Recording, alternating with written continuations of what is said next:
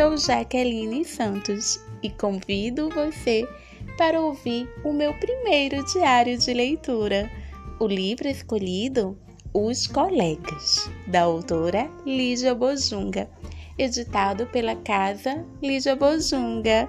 Não tem senha, não tem cadeado, nem acesso restrito. O acesso está liberado. Essa é a minha primeira vez. E a primeira vez geralmente vem repleta de muita expectativa. Fico feliz de ter dado tudo certo. Meu primeiro diário de leitura e de uma autora que ainda não tinha lido livro algum, mas que é maravilhosa, apaixonante. A aventura começou pela escolha. Sou indecisa. Li muitas, muitas, muitas, muitas sinopses, até achar uma que despertou o meu amor à primeira vista. Os Colegas. Fiquei sabendo que foi o primeiro livro infantil que Lígia Bojunga escreveu.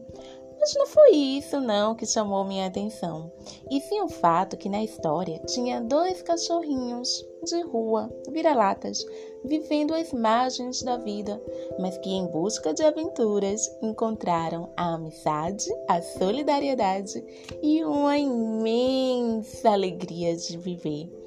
Sou apaixonada por cachorros. Desde que me entendo por gente, não sabia o que era viver sem peludos. Teve uma época que tinha cinco. Pense na bagunça. Há dois anos, estou sem nenhum. Estou ainda em um processo de luto desde a perda de Beethoven, meu peludinho amado, que partiu depois de 18 anos, fazendo parte da minha vida. Meu idosinho partiu numa viagem sem volta e ainda não me sinto preparada para outro amor. Então, dá para entender, né? Por que escolhi essa obra? do livro é muito bonita, com os amigos, o Cícimo, também conhecido como Voz de Cristal. O Cícimo, ele vivia num zoológico.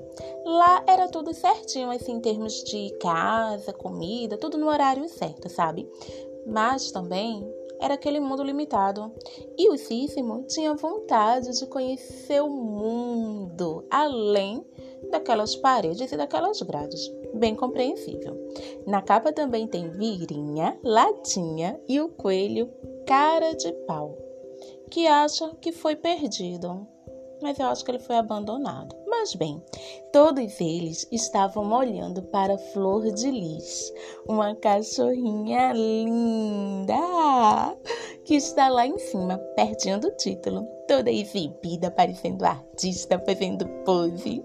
Flor é o máximo fugiu de uma vida de padrões impostos. Uma vida que ela não podia ser quem ela era. É, nem cheiro de cachorro, seu cheiro. Sua essência ela podia ter e tinha que usar roupa de grife, porque a madame queria andar com flor toda arrumada, toda no luxo, com pulseira, com mil laços na cabeça, corrente de prata e lá Flor queria tudo aquilo. Ela queria ser quem ela era. Hum, que isso dá muito pano pra manga, viu? Quantas flores de lis tem por aí que precisam dessa mesma ousadia para se livrar dessas amarras? E a história seguia animada, com os quatro reunidos, fizeram um barraco pertinho da praia, com vista para o mar e até montaram um bloco de carnaval. Fizeram fantasia e tudo de palhaço, porque Virinha e Latinha são compositores de samba daqueles. E o Cícimo, hum, ele também faz muitos remeleixos e sacode tudo. Eita, turma animada! Ia é tudo muito bem, até Rocinha. E Virinha e Latinha não tiveram chance nenhuma de escapar. E para piorar a situação, o Cícimo, num plano muito bem bolado por cara de pau e flor, foi pego também. Teve que voltar para o zoológico, para aquele mundo limitado, regrado demais. Flor, que é esperta, bolou outro plano para salvar os amigos da carrocinha e da morte certeira. O plano estava quase dando certo, não fosse Flor ter ficado rouca e não conseguido dar uma palavra em favor dos amigos, bem na hora que ela mais precisava falar. E Flor não sabia escrever para se fazer entender. Lamentou muito não ter frequentado a escola e lembrou chorando de um dos sambas compostos por Virinha e Latinha. Eu não sei qual a melodia que eles pensaram, não sou sambista, mas diz assim: Tudo na vida tem jeito, meu compadre. Só ser ignorante é que não dá pé. Não só a gente vive naquele vinagre, como só pode fazer o que os outros querem. É, é verdade. Paulo Freire ia gostar de escutar esse samba, se é que não escutou. Quando a gente não consegue ler e escrever nossa própria história, como cidadão crítico que entende o mundo e dele participa, precisa literalmente fazer sem entender o que os outros nos dizem, que é bom e até para o nosso bem.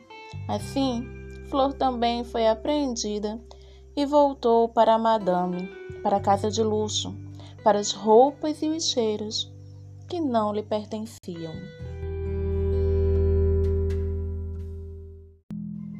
Pobre do coelho cara de pau.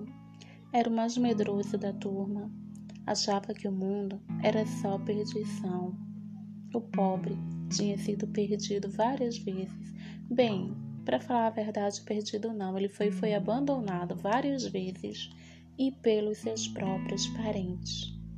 E agora ele tinha que voltar sozinho para o barraco vazio, sem amigos, sem ninguém. Quando a noite chegou, chegou também o pânico. Os pensamentos ruins que tudo ia dar errado, uma maximização das piores coisas. A noite é sorrateira e cruel. Não parava de repetir sussurros na orelha do coelho de que tudo acabou, que nada mais fazia sentido. Um medo que congelava e paralisava. Eu te entendo, cara de pau. Eu sei o que é ter síndrome do pânico. Sei o que é ter depressão e sentir suas energias serem sugadas. Sei o que não é ter vontade de conversar, querer dormir e o sono não vem. E eu estou contigo quando você não aceita esses sussurros e grita: troço bacana que é ganhar do medo é um troço muito bacana mesmo, cara de pau.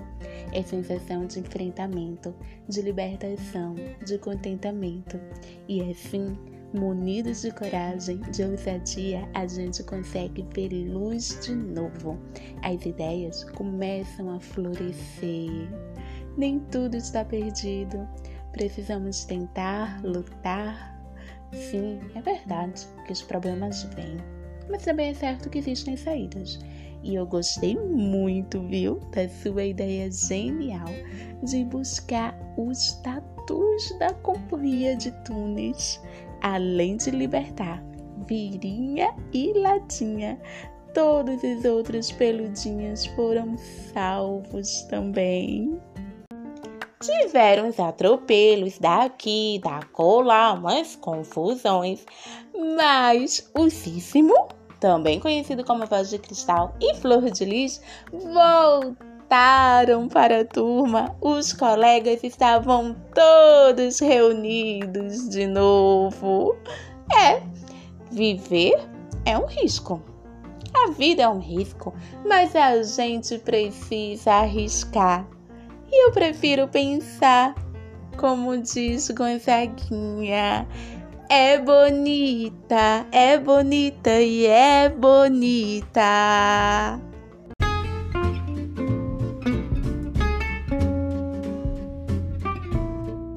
Gostou da história? Ficou curioso, curiosa para saber todos os detalhes? Então não perde tempo.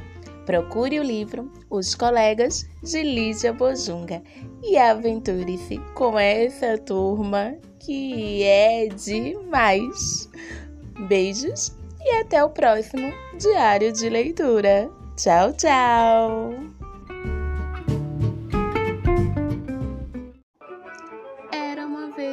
Leque, um leque cativante, charmoso e provocador.